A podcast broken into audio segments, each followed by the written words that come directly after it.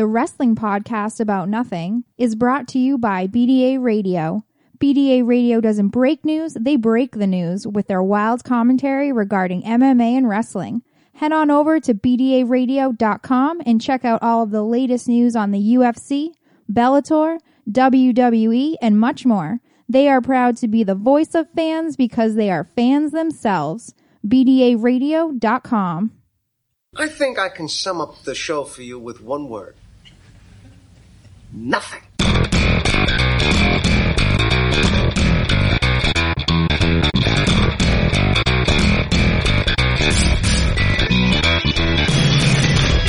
Wrestling fans, there are millions and millions of podcasts out there, but there's nothing like this one. Do you ever just get down on your knees and thank God that you know me and have access to my dementia? This is the Wrestling Podcast About Nothing. Nothing? Nothing.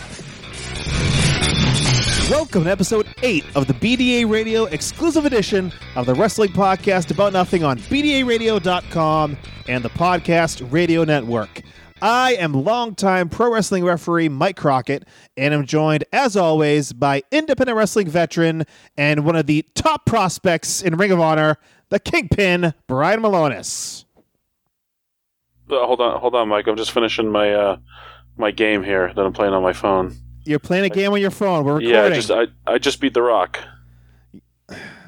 Uh, yeah, I thought you'd be happy to know that. In your dreams, Brian. In your dreams. No, on, on my phone, not in my dreams. Ugh. How you doing, Mike? I'm glad I could discuss you so early on. What's this game called? Uh, I think WWE Champions. All right, we'll give we'll give them a plug.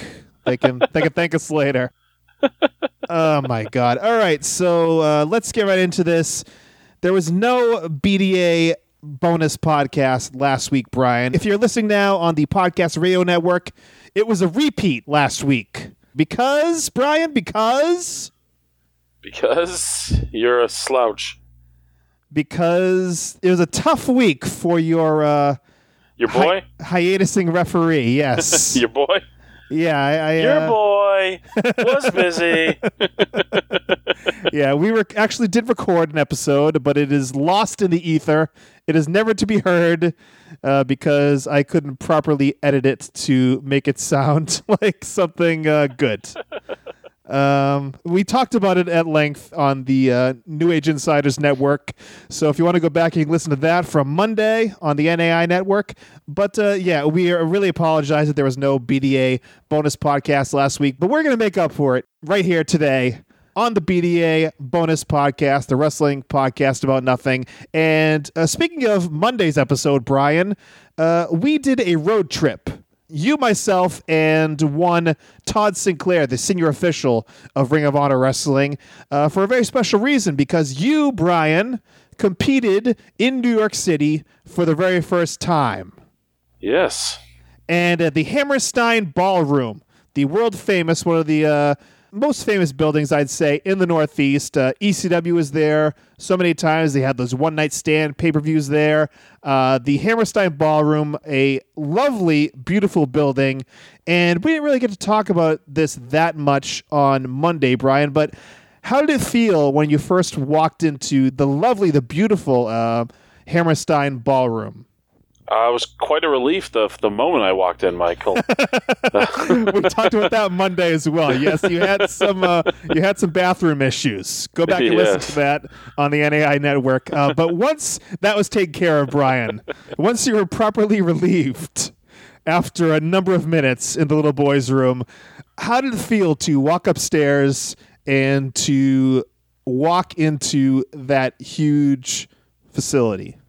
Oh, it was incredible. I mean, just because of how, I mean, how how many levels and how high the ceiling goes up, and just it was like, whoa, wait a minute here, like, like I don't know, it just kind of felt like, um, felt like on a different level. Um, you know, uh, when I walked in the building, and and uh, we had talked about uh, how on the ride where I'd had some butterflies. Walking in the building there for the first time uh, didn't help those butterflies all that much. They became wombats. yes. But uh, yeah, so you competed in a second round match because you won your first round match. It was on Ring of Honor TV. It's going to be on Ring of Honor's website, rohwrestling.com, when this is released. So you can go watch this if you're a free ringside member. Sign up for a free ringside membership, and you can watch uh, this last episode of Ring of Honor television and see the Kingpin make his debut. So you won your first round match. I, I guess spoiler if you haven't watched the TV yet um, against Raphael King, and you were going into your second round match. It was filmed Saturday night. This past Saturday night at the Hammerstein Ballroom. Now, when you were behind the curtain, ready to go out, how were the Wombats then? I was fine then. I was just I was really fired up. You know, um, felt like I had a lot on the line. Um, you know, not not in the you know professional wrestling storyline sense, but in the very real sense, I felt like I had a lot on the line. But I was fired up. I was really happy with what we uh, had come up with, and I was just ready to go. I was pumped up, and uh, I was first one through the curtain. So uh, my music hit, and the one thing I thought was kind of cool was during his entrance, I, I did get a chance to just kind of soak it in for a moment um, after my entrance. You know, but just during his when you know nobody's really watching me just a moment to look up and look around and soak it in a little bit soak in the moment you know? It, was just really cool. It was uh, to get the wrestle there get the wrestle in hammerstein uh, wrestle in new york city uh, awesome man. It was it was it was something. And um, it's kind of funny. I, I felt, um, but after I kind of looked around, took it in, like I felt really good and confident and ready to go. So, Dury, whose entrance you were talking about? Uh, my opponent, Michael. And your opponent is? Uh, well, you'll have to watch uh, the upcoming episodes of Ring of Honor Television to find out exactly who. We're doing this again, huh? no spoilers. No spoilers. Uh, yeah, so we talked about all the things that went on besides your big match, Brian, uh, that was at the beginning of the show, in the Hammerstein Ballroom. Later in the show, at Manhattan Mayhem for Ring of Honor, there were a number of uh, surprises and once again, we talked about that on Monday. And if you missed hearing about the ROH road trip, and if you miss any of our Monday podcasts, we're easy to find over on the New Age Insiders Network. The easiest way to find everything we do is search WPAN on your favorite podcast platform. Both feeds come up. Subscribe to the NAI Network feed so you can start your week with us. And speaking of the New Age Insiders, Brian, uh, we get a t shirt in the New Age Insider store on ProWrestlingTees.com. We sure do. Have we got a sale yet? I haven't heard, but uh, we don't we don't directly get the, the, the notifications. Those go through the New Age Insiders. Yeah, uh, if you order if you order a shirt, make sure you tell us. I don't trust Bill Neville as far as I can throw him. yeah, so uh, go check out ProWrestlingTees.com slash New Age Insiders. You can see the Curtain Jerker WPAN t-shirt, and we really want you guys to go and pick those up. We have a contest that's going to be coming very soon on the Wrestling Podcast about nothing regarding the t-shirts. Uh, go to ProWrestlingTees.com slash New Age Insiders. Pick up the Curtain Jerker t-shirt. Uh, okay, on this podcast, Brian, we've got Merv Griffin time coming up. That's the part of the podcast where we get to your thoughts and answer your questions. Plus, one more historic ha ha will be immortalized in our Heel Laugh Hall of Fame. But you know what happens here?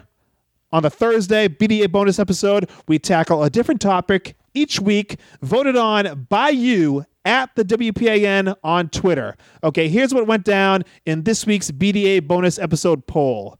Four topics, Brian, and the coming in last place, 11%, was the best women's champion. Okay, 24% from there.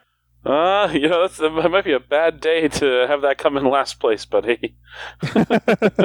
Coming in second place at 24% was favorite WrestleMania which uh, I don't know on, on, a different day it would probably be uh, very high on the poll. But uh, 31% in second place is our Fast Lane thoughts. Of course, the pay per view, the Raw brand pay per view from this past Sunday. That came in second place. First place, Brian, with 34%, just edging out Fast Lane, is Kofi the early years, but I did put the, the I put the S in parentheses because uh, there really was just the early year that we spent with Kofi because he was snatched up by WWE pretty quickly after he uh, started. Probably is it less than a year? Uh, right, right around there, I think. Whatever happened Yeah. to that guy? See, what's he doing now? I don't know. I don't know. He's uh, peddling ice cream, I think.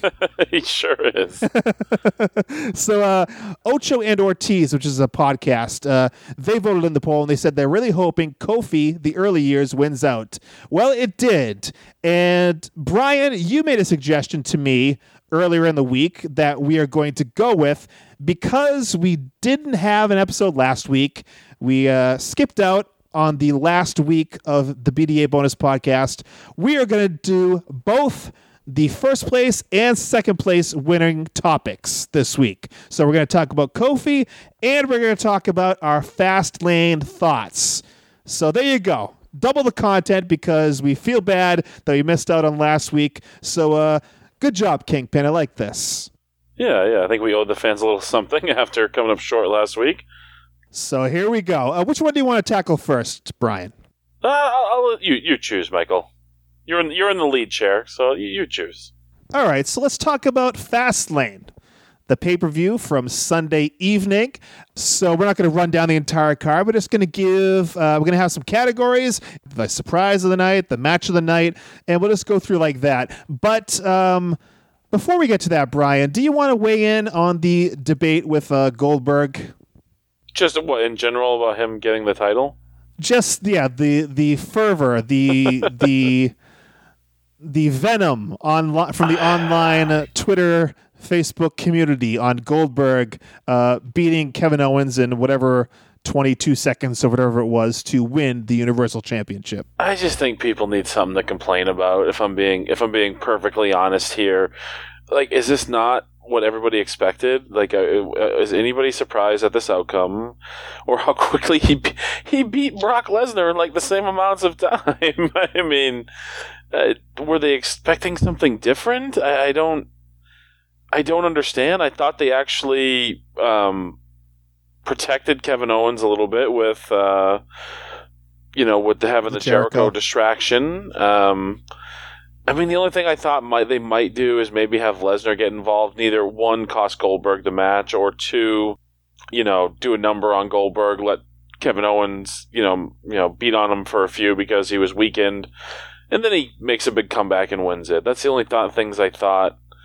You know, other thing maybe I thought they would do, but did Right. anybody think it was going to be anything other than Spear, Jackhammer, new champ? I mean, I, I don't know. I, I just I don't I don't know. I, I I didn't expect the. Uh, how about just the, the on Monday night the fans in Chicago chanting Goldberg as he comes out and then booing him while he talks?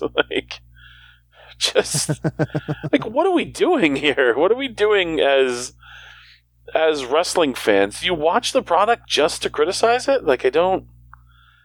I don't get it. Where, where where's the level of enjoyment? Because even when it's like, even when it's guys you like, you're sitting there and it, it's rather than just enjoying the match and getting lost in the match, it's like immediately we start with the where does it rank in history and where does it this and how many stars is it and you know da da da da da. Like I, I don't know. Is there any even when you're watching guys you like, is there any level of enjoyment? Like that's Well, I know where there was uh, a lot of enjoyment, Brian. That was it, at the, the New Age Insiders compound. Uh, yeah. Jason Maltov. Uh, if you've seen the video, it went uh, somewhat viral. Uh, just Goldberg him. shared it, didn't he? yes, he did. Goldberg shared it on his Twitter. Yes, uh, it was it was a happening over at the uh, New Age Insiders headquarters. Uh, it was something else, but uh, yeah, I do agree with you. Actually, um, the Check of the Boots podcast, we do a um, we give our picks, but actually we didn't give our picks because we forgot um, for for Oh. fast for fast lane. But if we if we did, I, I probably would have picked Kevin Owens just because it was so heavy that everyone is just saying Goldberg, Goldberg, Goldberg is winning this thing really quick. I thought WWE might do something else, might do a DQ, might do, you know, you talked about Lesnar coming in. You had Jericho probably going to be involved. I thought they might do something like that to keep the title on Owens.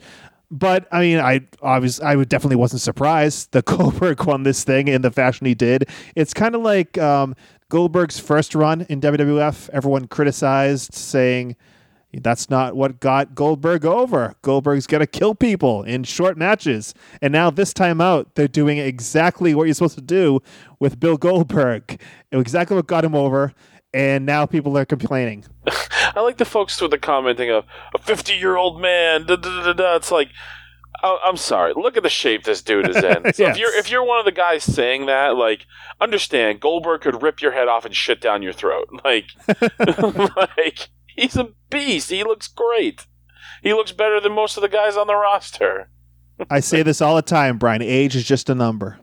I mean, but it's like I don't know. Does I mean, is it unbelievable that Bill Goldberg could beat up Kevin Owens? like, is No. that physically the by, by the way they look? Is that inconceivable to you? Like, how stupid is your argument?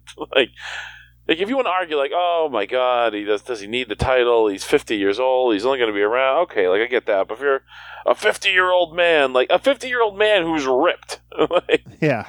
Like this is not like you know your fifty year old dad who you know wears Jesus sandals and you know drinks a six pack a night. Like, like this dude's friggin' jacked out of his mind. Yeah, that's uh, kind of a dead foolish. argument. Just yeah, it's foolish. Uh, get out of my face with it. like it's just stupidity. I mean, I don't know. I, I- just think we look for things to to criticize, and I mean, eh, so if he went, if if Owens, so Owens just wants to keep the title forever. If he goes to WrestleMania, should he just kept it there? Because Jericho's an old guy too. I mean, Jericho's what 44, 45? yeah. You can't let him have it. Can't let That's- him have. I mean, there's like, there's like, uh, uh, uh, uh, hey, well, you can't let Finn Balor have it either. He's 37. I mean, come on, Jesus! Like, just watch the damn product and enjoy it. I mean, is this does not having the Universal title on Kevin Owens right now? Does that make the championship match or the the match between Jericho and Owens any less like anticipated? Like, I can't wait for that match. Does does that ruin the entire buildup of this feud now? Like, I, I don't. I don't understand. The last I saw, like, even without uh, Owens having the having the belt, Chris Jericho is still pretty damn over. All right, let's let's get into the uh, Yeah, The getting me angry. Why are you getting me angry for? uh, because because that's that's the fun of it. That's the fun of it. Okay, let's talk about Brian the spot of the night. That's our first category that I have here. Well, I, I think Braun Strowman coming off the top rope. How about that? All right, that's a good one. He didn't I mean- hit he didn't hit him with anything, but no, uh, he didn't hit him with anything, but just the fact that that dude got up on the top rope and came off of the top rope was pretty damn pretty damn athletic and pretty damn amazing. Like he has come so far, just in general, Braun Strowman.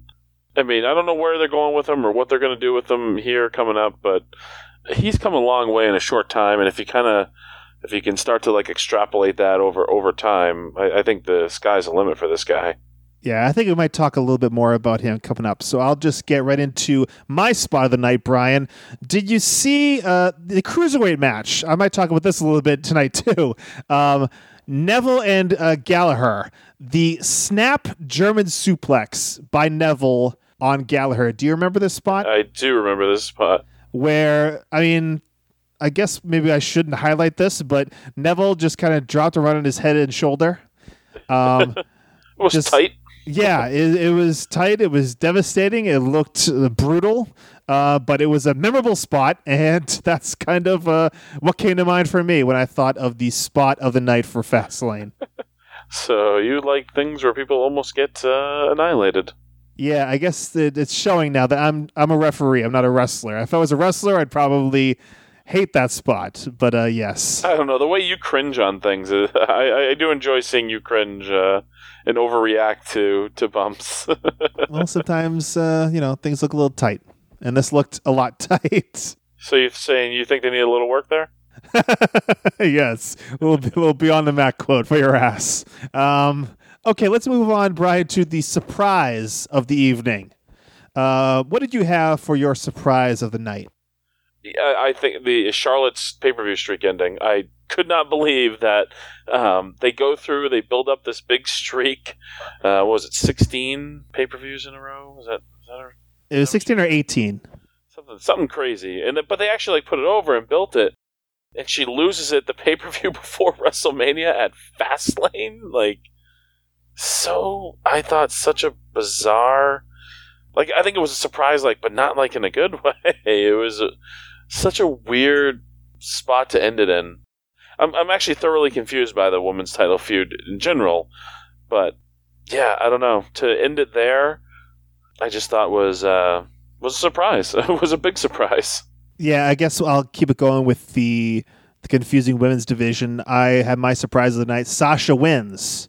Sasha pins uh, Nia Jax in her match. And yeah, it just seemed like Nia Jax was put in a position where she was laying waste to the women's division. And the rumor was a four way match with her being a part of it with uh, Charlotte, Bayley, and Sasha. And Sasha just pins her like it just didn't make sense. Well, first of all, the the roll up pin with the 100, 100 pounds holding down 280 pounds didn't just visually look right. But um, just the fact that Sasha won the match to me was surprising. Yeah, uh, I mean, I don't, I don't know if Nia Jax has fallen out of favor or just plans changed or or what, but uh, yeah, uh, it was. It seemed. Yeah, she was just running through. Again, she's running because she hadn't been defeated yet. Correct? She's another one that was. Uh, no, not, not on the main roster. Yeah. Right. So I mean, she has this impressive streak going, and you just kind of end it unceremoniously uh, at Fastlane pay per view before WrestleMania. So that must means they must have something pretty damn special to roll out at WrestleMania with the women. I would think then, right? And right now it's a triple threat with Sasha, Bayley, and Charlotte. I don't know if they are, if they will add Nia Jax like uh, was rumored. But yeah, I mean, they uh, still got what three, four weeks to get wherever the hell they want to go. I mean, it, just because she lost doesn't mean she's out necessarily. But I think that's a tough sell. Sell putting her into that match now. You know, coming off that loss, I think it's an easier sell to put uh, Sasha in after after that loss because she has you know a pedigree as you know as champion, so you can make the case. But Nia losing to her, I don't know. I think that kind of takes her out of the equation, right? Yeah, I mean it's that's that's it's just weird. Like you said, the women's division is just uh it's all kabuki. who, who would have thought that the SmackDown women's division would be a little more compelling than the Raw women's division? yeah, who would have thought? That's exactly correct. My um, runner-up surprise of the night, Brian, was Jinder Mahal has a pay-per-view match. you leave Jinder Mahal alone. okay, let's move on to the moment of the night. Okay, I'll just say my moment of the night was Bayley defeating Charlotte. That, there you go. that was a moment. That's something was unexpected, and Bayley had a moment there, ending that streak. So, I mean, it's kind of it was a surprise, and it was a moment, and that's what I'm going with. Bayley over Charlotte, moment of the night. What do you have? Well, I think for me, it's when the Big Show defeated Rusev. I mean, without a doubt. There's three choke slams. no, I, I think it's uh, Jericho's appearance to set up the distraction. I mean, you figured he was probably going to get involved somehow here, but uh, the reaction from the crowd, because um, it's the first time he's been seen since the Festival of Friendship. Correct me if I'm wrong, right? Yes. Yeah. So the um, the reaction he got, and then obviously led to the uh, to the finish of the match. But I, I think just the uh, his appearance uh, to set that up was was a moment because the crowd just reacted so favorably to him. All right, Brian. Let's move on to the match of the night. Um, what did you have uh, out of all these matches? What was your match of the night? Uh, for me, I think it was some. For me, it was Samoa Joe and Sami Zayn, uh, the opener. Okay. Um, I, I thought it was just I, in a night of, of I think forgettable matches. I think it was the best of the bunch. Uh, this pay per view, it, it just I think it's a forgettable pay per view. Other than the the Goldberg win, I, I, I guess I don't know. You have to guess Charlotte uh, losing as well, but I, I don't know. It, it just the pay per view seemed to it seemed to half a tick off all night, but I, I thought Samoa Joe and Sami Zayn was, uh, you know, I thought it was the best match of the night right off the gate. I believe uh, Samoa Joe's first pay per view match ever with WWE, 2017. Uh, as long as he's been around, it just Yeah. uh, it was just weird. But yeah, he had a very good showing, and uh, Of course, Sami Zayn is always a good hand, but uh, never been put in the position of um, being the star. So hopefully down the line that'll happen. But uh, it was Samoa Joe's night. Uh, I'm not sure what is planned for him at WrestleMania. He wasn't on the books as far as I know. I mean, I Write it down, Mike. Finn Balor. yeah, that's what you're thinking. Finn Balor, Samoa Joe. Write it down. There was rumors that I read in the dirt sheets. Finn Balor is back on the road this weekend, so that'd be a good match. They've had a, a number of them in uh, NXT, so Bring it to the main roster. there you go. okay, Ryan, my match of the night is Neville versus Jack Gallagher. I'm coming back to it. That was my second favorite match of the night. That was your second we're- favorite we're match? both right there. Okay, yeah, it, I mean, it was a fantastic match, and they didn't have the crowd at the beginning, and slowly they got the crowd into it. The things looking up for the cruiserweights, especially, you know, you got Austin Aries coming in now. They've definitely um, jolted some life into the cruiserweight division, and Gallagher has. Uh, they have a thing for Gallagher, you can tell. He's always featured on Raw. Uh, and Neville, of course, as the cruiserweight champion, uh, has been doing great things. And this is a great match. And that's my match of the night. Yeah, for the cruiserweights, I think they're actually they're establishing some of these guys as actual stars now, and they're also with with Neville and now Aries infusing stars into it. And and there's a difference between the guys who are just kind of there and then the guys who are stars. You know, in, in the W in the in the realm of WWE, and um, so I think that's been the biggest difference is you're starting to get some investment in, in some of these guys now, and, and then they're giving you uh, some of the guys that are already there who you're already invested in you know, as also part of the division. So I think that's a big reason why it's starting to look up. Definitely. Okay, MVP, Brian, the most valuable person of the night, Fastlane. Who is your MVP for Fastlane? Well, I think I'm going to go with the obvious, buddy, Bill Goldberg. Uh-oh. Uh, I, I I know it might be controversial, but the dude, up until all of a sudden he be, I, here's the other thing I don't understand. Everybody's been loving his entire return. Now he becomes a champ, and everybody's pissed off. Like I don't get it. Yep. Uh, the dude's return, ha- I think, has been this return has been better than anything they did with him um, during his first run with WWE. I think, you know, I think a great move putting the title on him. There's some something to be said for that nostalgia feel, and you know, I think that's. We had talked about it before Goldberg came back, and I said, "Man, I don't want to see him against uh, any of these other guys. I want to just see him against somebody who he can just." you know, spear, jackhammer, good night. But that's what they're doing with him. That's what Bill Goldberg does best. Like just steamroll guy. That's who, that's who he was, and uh, and the crowd went nuts when he won. I mean, for all the pissing and moaning after the fact, the crowd went friggin' nuts when he won. I love shit like that. I love seeing crowds just lose their minds uh, because there's so much of the the you know the you deserve it type stuff and things like that you you lose some of like the just the genuine just jubilation of when somebody wins throwing your arms up in the air screaming yes like and that's what that was when when, when Bill Goldberg won on Sunday I am not the biggest Bill Goldberg fan on earth but uh, he is my MVP for for Fastlane 2017 I mean, people are just too smart for their own good with this whole thing. Just overthinking it. Just enjoy it. Enjoy the spectacle. That's what WrestleMania is all about. It's a spectacle. Here's the thing: it's entertainment, man. Like it's not like I, I, I don't know. I mean, Kevin Owens will be just fine. Kevin Owens yes, is going to Kevin be around Owens has for many more championship longer. runs. He has m- much more money to be made. Uh, whether he had the Universal title or not, his payday is probably going to be the same at WrestleMania because his match would have been the same. Um, he's going to be just yeah, you're right. He's going to be just fine. Don't you worry about about Kevin Owens. You you can be just as happy and in six months when you know he ends up with the Universal title back. Okay, my MVP, Brian, Braun Strowman.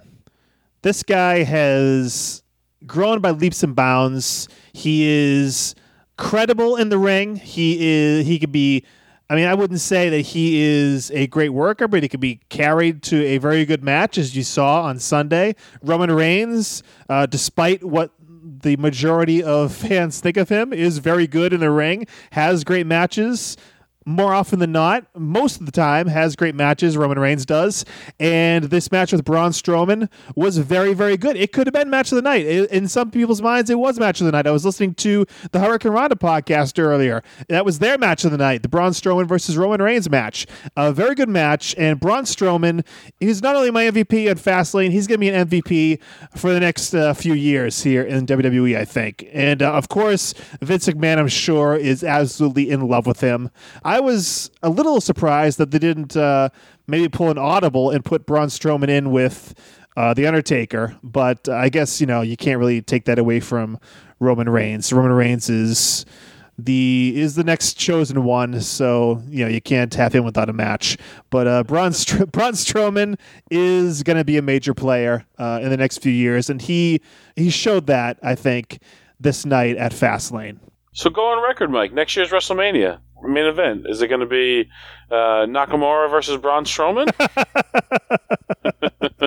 uh, yeah, for people who don't know, I predicted episode two, I believe, of this podcast that Shinsuke Nakamura would headline next year's WrestleMania. Um, so I mean, it could be Nakamura versus Strowman. I would be uh, sitting pretty. I would be uh, very happy with myself. but uh, we'll have to see about that. We'll have to see about that. Nakamura has to debut the night after WrestleMania for that to uh, start to take fruition, I think. I'm really expecting, I'm really hoping that he debuts the day after WrestleMania this year. Expecting big things, huh? I am. I am. Okay, that is our fast lane thoughts, Brian. And now let's get to the thing that actually won the poll Kofi, the early year. Brian, uh, you and I were uh, around Chaotic Wrestling. You trained from scratch at the Chaotic Training Center, which is the training facility for Chaotic Wrestling. It is now uh, the New England Pro Wrestling Academy run by Brian Fury. Go to neprowrestling.com if you want to know about Brian Fury's school. But originally, it was the Chaotic Training Center. And one day, a guy walked in by the name of Kofi. Were you there when he showed up? Yeah, I mean, I was actually, well, you know, Mike, when he first walked in, I just looked at that guy and said, "That guy's a star," and I just knew it. I just you knew and everyone the, else. Yeah, I just knew it from the first. No, that's that's not true at all. There was this in shape, athletic dude who um, did have an aptitude for things because he was a great athlete. I, I was. Uh, it's funny because uh, it was me and Mike Hollow were there that night running things, and Mike was in the, the ring with like the more experienced guys, and Kofi was the only like new new student that night. So I took Kofi over into the second ring, and the first person Kofi locked up with in a professional wrestling ring was yours truly, buddy. How about that? There you go. Not too shabby. Put that on the resume. Yeah, um, but, but I mean, right from the start, Kofi had an aptitude for it. So Kofi was, I believe, he worked at the corporate headquarters of Staples, Something if I'm not like mistaken. That. Yeah. yeah. Uh, he had a desk job sitting in a cubicle, and he was looking for a way out, I think. so, yeah, he came to the Chaotic Training Center, and he locked up for the first time with uh, Brian Milonas. And how long? I mean, you talked about, you're joking about the first time you saw him, you thought, you know, whatever. But how long did it take for you to be around him and to see him in the ring to think there's something here? Well, I, I mean, I, I mean, all kidding aside, I mean, from the first day, I mean, again, he showed an aptitude because Kofi is a is a ridiculous athlete. So, I mean, he showed an aptitude just right from the beginning of of bumping and being able to tie up and move around the ring. And um, I, I mean, I don't know when exactly I thought Kofi would be this, you know, the star or whatever. You know what I mean? Like, I mean, he he was good and he was picking up things quickly. But I, I, think anybody who says they took a look at Kofi in his brief time on the Indies and thought like, "Oh my God, this guy is just going to be one of the biggest stars in the business someday. Like, I think you're lying. I think you're, I think you're full of caca. Sorry. like, not that, not that you didn't think like, oh, not like. I think your impression of Kofi was, wow, this guy's really good and he's super athletic. And and then once he got the Jamaican character, it was like, oh, that's something. That's that's it. that's entertaining. Like, but I, I mean. In short of seeing guys, this is like the same people who say like, the first time I laid eyes on Sasha Banks, you know, like I knew she was going to be a big star. Like, you're just you're full crap. I mean, it short of like seeing like you know one of these six foot six guys who are ripped. Those are usually the guys who, the moment they walk in, you're like, oh man, this guy's going to be a huge star. Like, I mean, uh, we all knew from the start Kofi was was was very athletic and very and very good and had an aptitude for wrestling. The other things that really stood out about Kofi was his passion, uh, how hard he worked, um, extremely coachable, always trying to get better, doing whatever it took to get better, always at class, always asking questions, going to shows, doing all the little things. So he, I mean, he was the total package from the start with all the things you need to be successful. But I mean, especially the, at the at the point that Kofi was coming in, it was still six foot four, two hundred and forty pounds, and Kofi is six feet tall. You know, at the time he came in, probably 160, 170 pounds. Yeah, the joke was, uh, you know, around us guys, a guy six four above would walk in the door and it would just be one word contract. Contract. But uh, yeah kofi kind of broke the mold and uh, people know his jamaican character but his first match he was not kofi kingston. His first match brian was for the xwa yes. in rhode island and he was not kofi kingston he was he was the Rock's brother. it was the Rock's brother. He was Kofi Johnson, and this match I believe is online. It was Kofi Johnson versus Ricky Thomas, who is another alias of one Tommaso Ciampa. So the first match, Kofi's first match, was against Tommaso Ciampa. This it match was, is online. Yes, it's on YouTube. It was put recently on YouTube. You can look it up. Uh, I don't know if it'll probably, yeah, you look up Kofi Kingston. I'm sure it'll come up. Uh, but Kofi Johnson, the brother, he was labeled the son of Rocky Johnson. Yeah, Fall River's own Bobby Cruz. Uh, was the one putting this all together, and he thought, "Wow, yes. it would be great if Rocky Johnson had a son who was a wrestler." Because you know oh, Rocky Bobby Johnson Chris. didn't already have a son who was a, who was a wrestler. No, yes. Kofi Johnson made all sense in the world to to Bobby Cruz. Uh, yeah. Well, ironically, Kofi's first match almost came in a WWE ring as an extra. Um, Is that true? Yeah, yeah, that's 100 percent true. He went to TV uh, and almost ended up getting like a squash match, and he had, he had not debuted on on like the Indies yet. He almost like, was put in there with uh, who? Do you remember who it was? I don't. I wasn't actually at the TV. Uh, um, Handsome was, and, and I believe Tommaso was as well. Um, but they saw him working out earlier in the day, and they said, "Oh, maybe." You... Like good, yeah, good guy for like a job match, and uh, it, it, it was one of those ones where they had a bunch of people they needed to go. Like it was a um, some sort of security spot or something, and they worked out in the afternoon, and um, yeah, ironically, Kofi's first match was almost in a WWE ring before he even debuted on the Indies. So, um, again, he's a guy though. I mean, you knew he was, you know, he had, he had all the tools, all the physical tools, but still, to me, the biggest thing that always stood out about Kofi and still does to this very day is the man, is him as a as a person, him as a man, and just you know how hard right from the start, how much he cared, uh, how coachable he was how passionate he was, and just the fact that he he is a great person. Like to me, that stuff stood out from the beginning more so than any any of the physical stuff. And the physical stuff comes and and obviously this guy hasn't had an aptitude, but how many people have we seen come in with a boatload of talent and a head full of crap? And yeah, uh, you know, and, and right from the start, Kofi got it mentally, and sometimes the mental game is the tougher of the of the two things. And uh, the final piece of the puzzle that really put it over the top was uh, the Jamaican character. He was originally Kofi Nahaje Kingston. Uh, he had a middle name, but uh, it eventually became Kofi Kingston when he was signed. Do you remember? Were you in the school? I mean, I've kind of heard the story. I think from Fat Pants, who was actually on Monday's podcast. You want to listen to that on the NAI network. Um, when he came up with the Jamaican character in class at the CTC.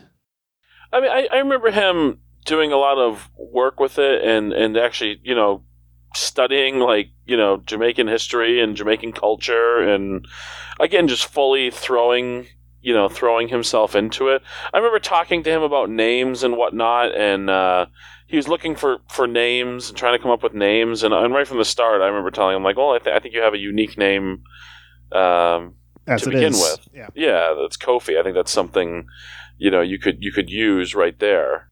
So you know, I, I I remember having discussions with him about that. I don't remember the exact you know putting together of the Jamaican gimmick. I just I remember him coming up with it and trying different things, and I think he had a few other weird things along the way he was trying to come up with. Yeah, and I remember, I mean, just the story from Todd Sinclair, who was actually booking chaotic wrestling at the time. He was at the school, and Kofi did a practice match as the Jamaican character, and just it, that would seal the deal right there for Todd. He was like, "That's it." And for some reason, Todd decided that this Jamaican had to be a heel, and he had to be a la. Um, Big Borga. Yes, he had to be a, a Jamaican who hated America. and you can find these vignettes. Yeah, these are online too. yes, there are vignettes with Kofi as an evil heel Jamaican uh, rummaging around Lowell, Massachusetts, uh, in in the ruins of Lowell, Massachusetts, uh, just talking about how you know America is terrible and he's going to bring home the riches of America for his father. But uh, yeah, but uh, I mean, it might have been a little ill-advised just to for a guy like Kofi, who's like a charismatic guy to be a heel. But um, I mean, it was it was It something. worked. yeah, I mean, it worked. It worked, and uh, you know, Kofi can make uh, seemingly anything work, and. So he did his chaotic run. It was uh, not lengthy, as we mentioned, but he came in and he uh, was undefeated in chaotic wrestling. He had a number of matches. He was probably around for a good six months, uh, maybe a little less actually, and won all of his matches, Brian, except the last one. yes. And he was defeated on that night by uh, one Kingpin Brian Milonas. No Kingpin yet. Jeez, it might even been. Was it? Was it still Brian Buffet at that point? Uh, it may it may have been, but uh, yes, it really could have been. I don't remember exactly, but yeah, there was. Uh, I think it was like Summer Chaos or something like that. Like, uh, and I think we told the story before on, on this podcast. But Kofi went to the ring, did an open challenge, and we talked about it beforehand. And I had said to uh, Todd, who was booking at the time, was like, "I think they're going to cheer me." yeah. No, they're not going to cheer you. They're not going to cheer you. They're not going to cheer you because the crowd always hated me. I said, well, yeah, I don't know, but he's doing like this open challenge thing, and I'm like, I'm going to come through. I think they're going to cheer me. And yep, they cheered me because Kofi ran them down, and then, then he called out anybody in the locker room, and I come out. Right. So the crowd thinks I'm gonna, you know, they're happy now. I'm gonna pound this guy. So Todd is like, "You got to do something to turn him against you. You got to do something to turn him against you." and I said something stupid and cheap heat type stuff, and then, but by the end, like it was an easy, you know, it was an easy fix, and it's funny that that afternoon I was actually o- almost pulling into the PAV when uh, Kofi called me on the phone to tell me that that was his uh, last match in Chaotic and that he was signed, and so that was that was pretty cool to be able to have that have that moment with him uh, on the Indies there, his last match on the Indies, and I sent his ass packing all the way down to Florida. yes. Well, first he stopped in uh, Atlanta, but uh, That's right. He's, he did start in Deep South, didn't yeah, he? yeah, the the uh, vaunted Deep South wrestling, which has many uh, horror Yes. stories about it. But uh, yeah, so he was signed uh, based basically on a WWE tryout camp that happened at the Chaotic Training Center. Uh, do you remember anything about that about that tryout? Yeah, I, I remember uh, me and Max being the only two guys that were told to take our shirts off. Um, Right. Yeah. but uh, Ko- yeah, I remember Kofi wrestled wrestled uh, uh, Handsome or, or Warbeard Hanson, as uh, most people might know him by now. They actually brought him up a Uh, few times, right? Kofi had like two or three matches. And he- yeah, he was yeah, the only guy. Yeah, they clearly really liked him. I mean, I think at that point he was far and away the the standout, and I think it actually at that point, um, where now WWE actually wants guys with some experience and who have made names for themselves. At that point, experience hurt you because they looked at it like you had all these bad habits that they'd have to unteach you. So one of the biggest things I think they loved about Kofi, aside from all the other stuff, but was the fact that he was so new still that they didn't have to unteach him. They could, you know, mold him whichever way they wanted to. And I, I don't know how true or untrue the legend is now of uh, it's kind of become legend around our circle of uh, Paul Heyman, who was writing the new ECW at that point, wanted a Jamaican character or something, or or maybe he was writing SmackDown at that point, and uh, but wanted a wanted a Jamaican character, and and Kofi was doing a Jamaican character, and that helped his cause. And I don't I don't know how true or untrue that that really is, but that's kind of the legend among our our crew. Yeah, that's kind of what uh, I had been heard. I think we actually said that on this podcast here, but uh, yeah, yeah. I, I, I mean, I can't imagine it not being true, but I, I don't know. You, you know, we don't know for sure if that's the case.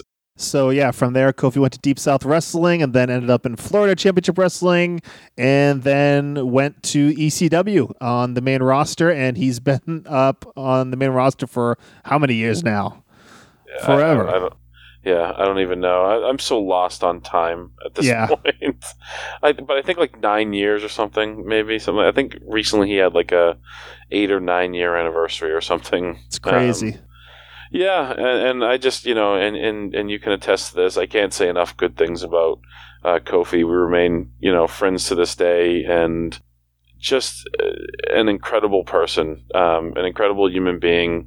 Uh, put aside the success for a moment. Um, you know, some people you hear horror stories about when they have success, the, how it changes them, and and the type of people they become. Um, but Kofi is the same dude as the day I met him, and uh, he's just a great dude and a great person, and somebody I'm so happy to see having the success he's having because he's just a great person. Uh, like I can't say that enough. I, I, and I don't think that can be stressed enough in a business that so much negativity gets. Um, you know, gets publicized. You see so many negative stories about wrestling. God damn it! Somebody should do a story about Kofi Kingston and just what an incredible dude he is. You know what I mean? like, yeah, um, he- he'll probably have a job there for life uh, because he's such a great ambassador uh, for their company.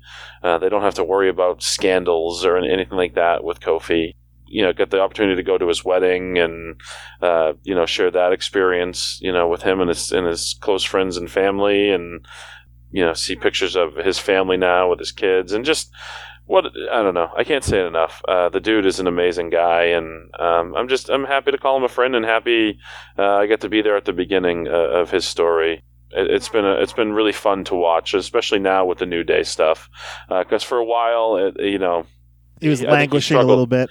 yeah, you know, there was that lull, and you start to wonder, like, oh man, like you start to get worried, like, uh, you know, when they do their cuts every year, like, oh shit, is this gonna, is this gonna be it for him? But to see him now in the spot he's in, doing the things that they're doing, um, Hosting WrestleMania.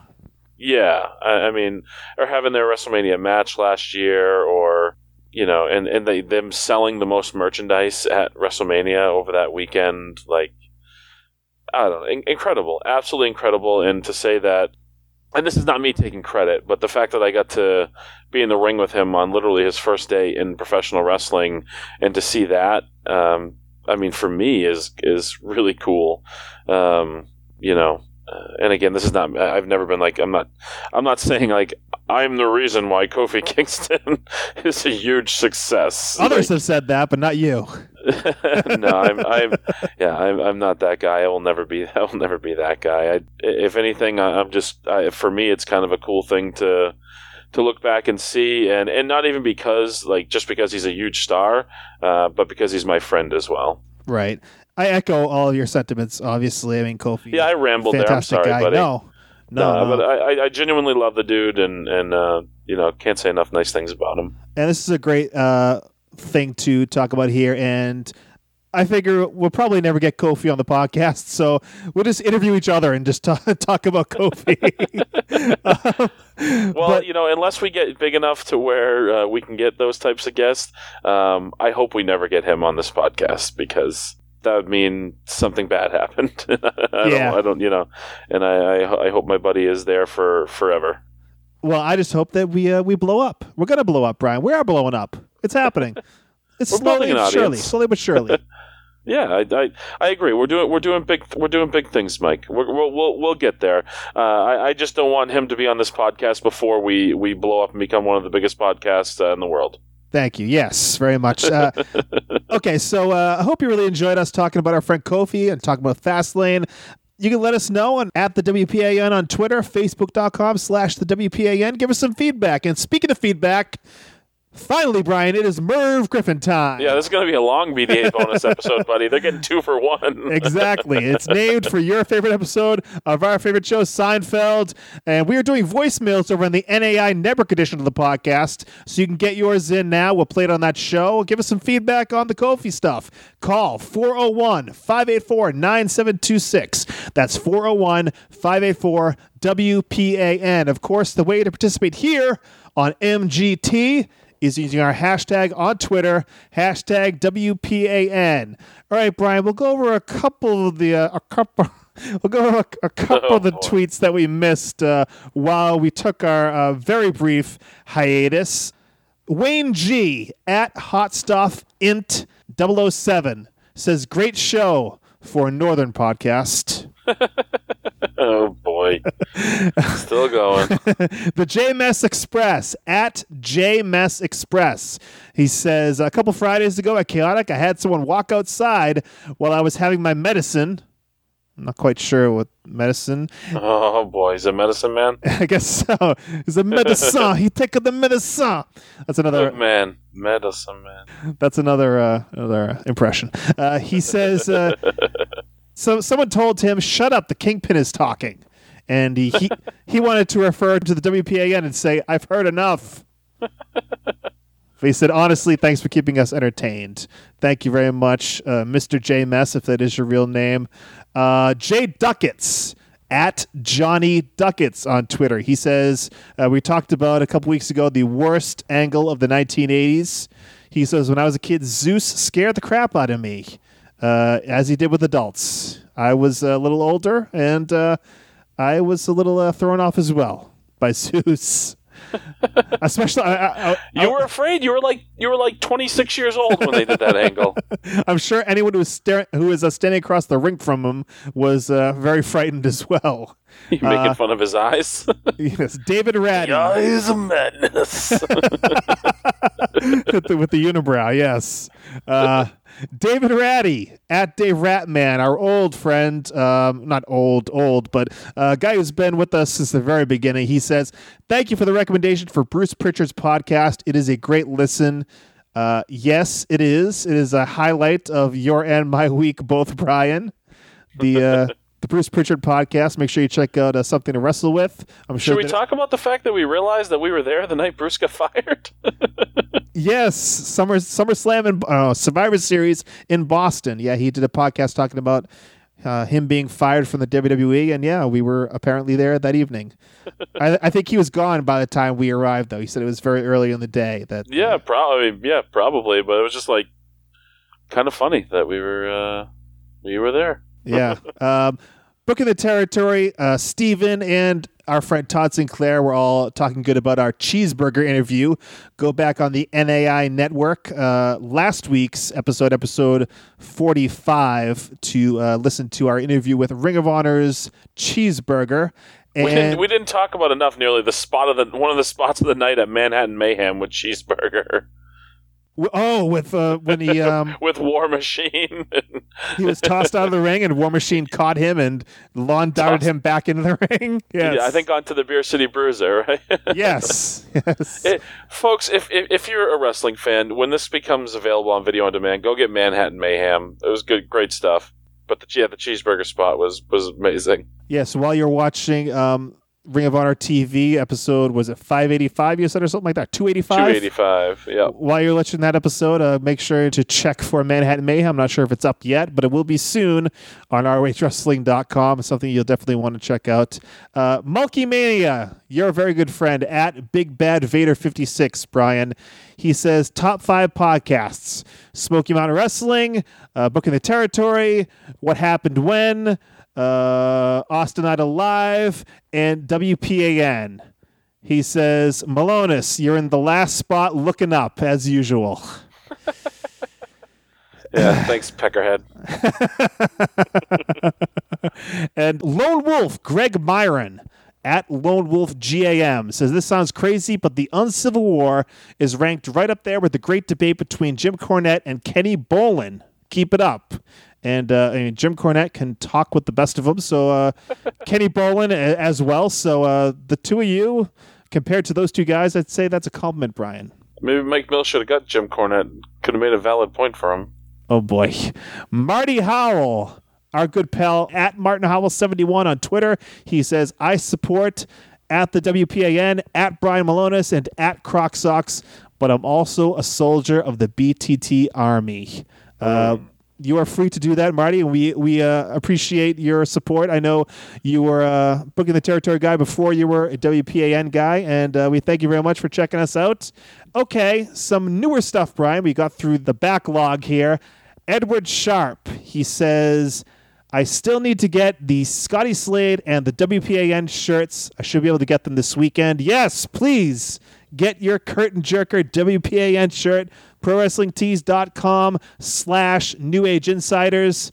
And at New Age Insiders, he says, hashtag my next purchase. Jason Molotov talking about our t shirt, his next purchase. Thank you very much. So the money's going to start rolling in, buddy. We're gonna be able to quit our jobs soon, Mike. exactly, definitely. uh, Big Bad Vader 56 once again, Brian says, Congrats to Malone Ass for his ROH appearance.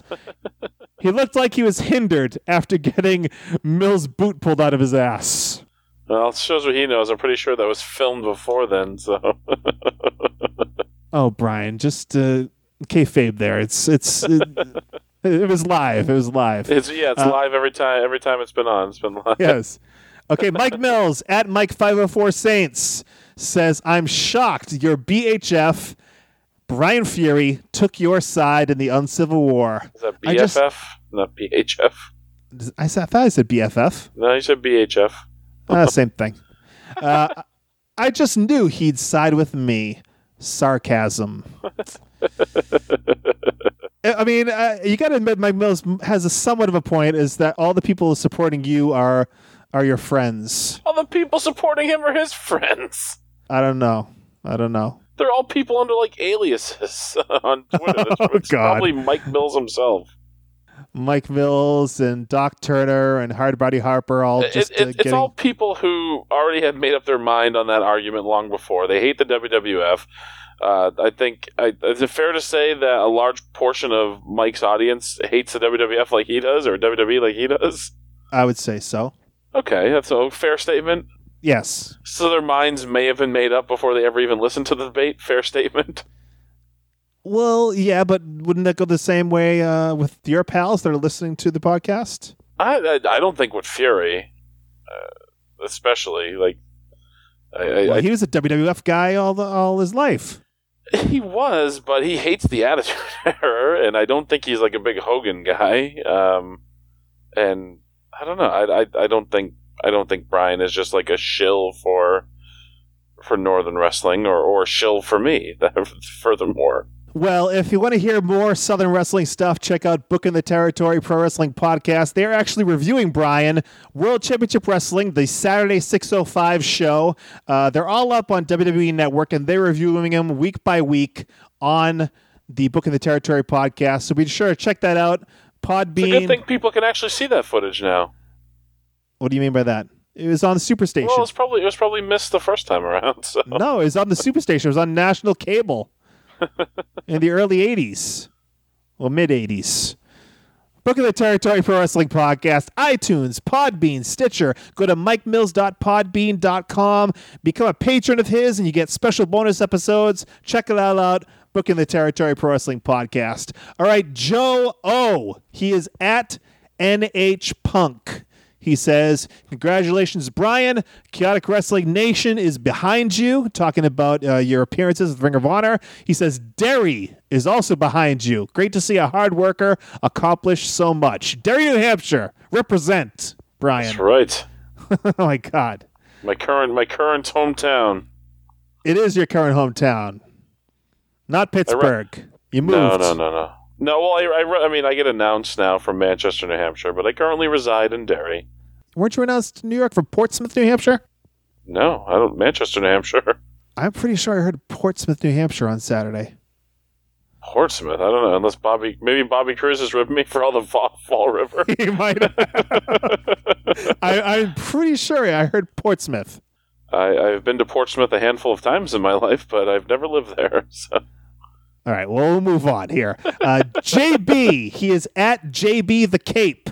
He retweeted our podcast with uh, talking about Manhattan Mayhem and said, "Everyone loves this." But hates Goldberg winning. Weird. And it was a picture of you know the Hardys winning the ROH tag team titles. uh, so yeah, everyone everyone loves this, but hates Goldberg. They're burying younger talent, Mike.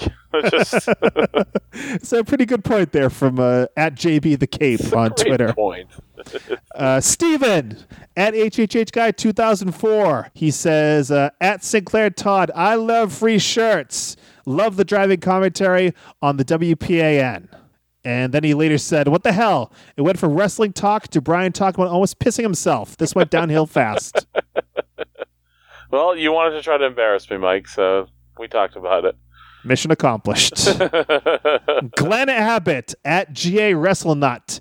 Uh, he says the episode was very acoustically sound as we recorded in the back seat of the Honda Civic owned by one Todd Sinclair. He says, Congratulations to Todd on getting them there in one piece. Yes, thank you, Todd, for your driving, uh, even driving and uh, talking on the podcast at the same time. He was uh, a very talented man. I, I will. I will say, I sounded groggy as shit on the second part of that when we were Yes. recording at 1.30 in the morning. And the next day, Brian. yeah, I, I sounded more coherent on the next day, but I was, I sounded so groggy on uh, the the trip home uh, when we were actually talking about Manhattan Mayhem. So A little Uh, out of it. I was very tired. And finally, Brian, Brad Hollister at B underscore Rad Hollister. He says, Brian Milonas, let's make a deal. You stay away from the ears, I stay away from the jaw. This way, the WPAN can continue for us both. I think that's a good deal. Brian, you are wrestling Brad Hollister this weekend, right? I am Saturday night as part of a triple threat with Wrecking Ball Legursky, but we'll talk about that in a little bit. Yes. So uh, Brad uh, wants to keep on listening, so stay away from the ears, and you want to keep on talking. So uh, no, uh, no uppercuts from Brad Hollister. I think that's a deal. I'll, I'll take that deal. All right, now thank you to everyone who's part of Merv Griffin Time this week. We look forward to talking to you on Twitter, and we'll bring you the best of it next week on the Wrestling Podcast About Nothing on BDARadio.com. This better be a quick heel laugh Hall of Fame, buddy.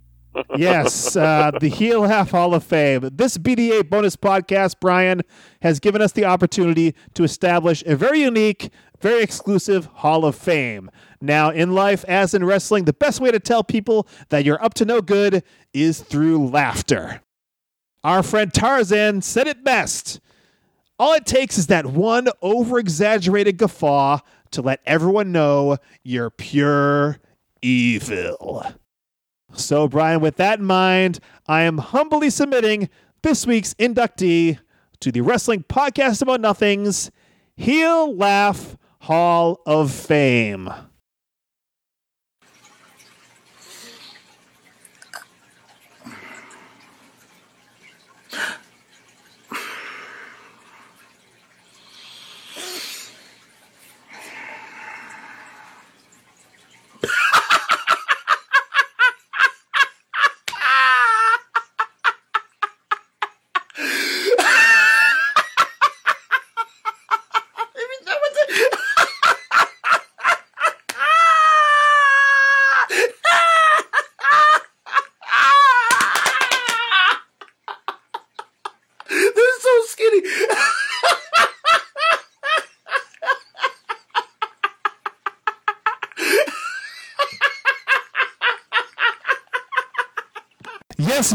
This week's inductee into the Heel Laugh Hall of Fame is the man we just mentioned, your opponent this Saturday night for Pioneer Valley Pro Wrestling, Brad Hollister. Wow.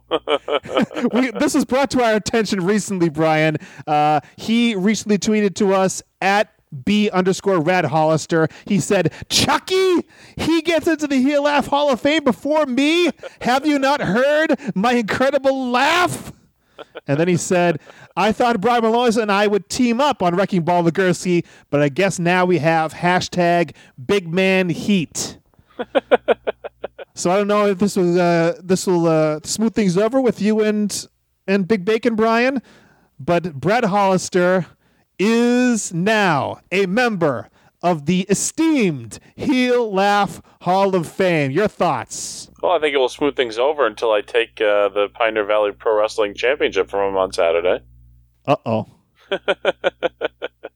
That's a great. That's a great heel laugh. It certainly is, and uh, he's very deserving, and he's uh, he's in there with the greats, like Doink the Clown, and uh, who else is in there? the fabulous Rougeau brothers, Yes, and Ted DiBiase. Can you believe it? Shane Douglas. Brad Hollister, among the greats in the Heel Laugh Hall of Fame, well deserved. Uh, we're not just doing this to, because we're pandering to our listeners, maybe slightly, but anyway, he is a good heel. He is a good heel laugh, and he is in the Wrestling Podcast About Nothing's Heel Laugh Hall of Fame, and that is that. Now, Brian, speaking of all this stuff going on this weekend, you're packing your bags, you're about to hit those highways and those byways this weekend, doing that pro wrestling thing. One more time, where are you headed this weekend? Friday night, I'm heading to Brockton, Massachusetts for Top Rope Promotions. Uh, check out Top Rope Promotions on Facebook and Twitter. Uh, their tickets are sold through brownpapertickets.com. Uh, so come on out, come on down to Brockton, uh, meet the Kingpin, uh, get a T-shirt. Uh, good chance the brand new Kingpin Brian Milonas T-shirt will be available for the very first time this weekend on Friday Really? night. Yes, how about that, huh? I haven't seen this yet.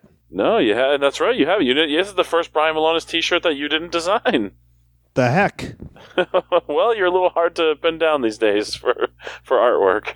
Where's the WPAN t shirt? Is that going to be on the uh, gimmick table? you gonna we, we gonna split it and buy some? Well, maybe. That's what I thought. but yeah, Friday night I'll be in Brockton for Top Rope Promotion. So please come on out, come meet me, come get a t-shirt, an eight x ten, come watch some great wrestling. Let's talk about the podcast. Uh, and then Saturday night I will be heading to your old stomping grounds, Mike, Western Massachusetts, Hadley, Mass. Uh, I will be taking on the newest member of the Heel Laugh Hall of Fame, Big Bacon himself, Brad Hollister, and also Wrecking Ball Legursky in a triple threat match for the Pioneer Valley Pro Wrestling Heavyweight Championship.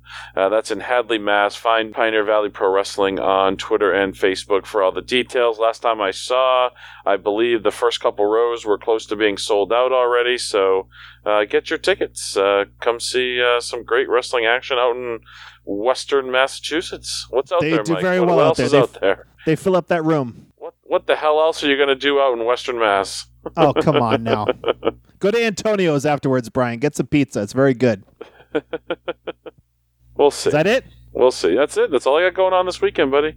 Okay, Brian, you can book the Kingpin by emailing Brian Milonas at Comcast.net or you can DM him on Twitter at Brian Milonas.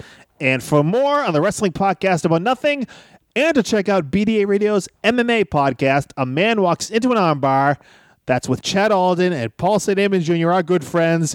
Head on over to your home for MMA and wrestling talk, BDARadio.com. Also, don't forget you can get our brand new Curtain Jerker WPAN t-shirt. Go to ProWrestlingTees.com slash New Age Insiders. All sizes available. Take a look. Purchase it. There'll be a contest coming very soon. Get your Curtain Jerker WPAN t shirt. Okay, we will be back on Monday with episode 47 of the Wrestling Podcast About Nothing on the New Age Insiders Network. Subscribe wherever you get your podcasts. Then catch us back here next week for the next edition of the WPAN on BDARadio.com and the Podcast Radio Network. Till then, he is the Kingpin Brian Milonas. I'm Mike Crockett. Big ups to Mucko, and thanks for nothing.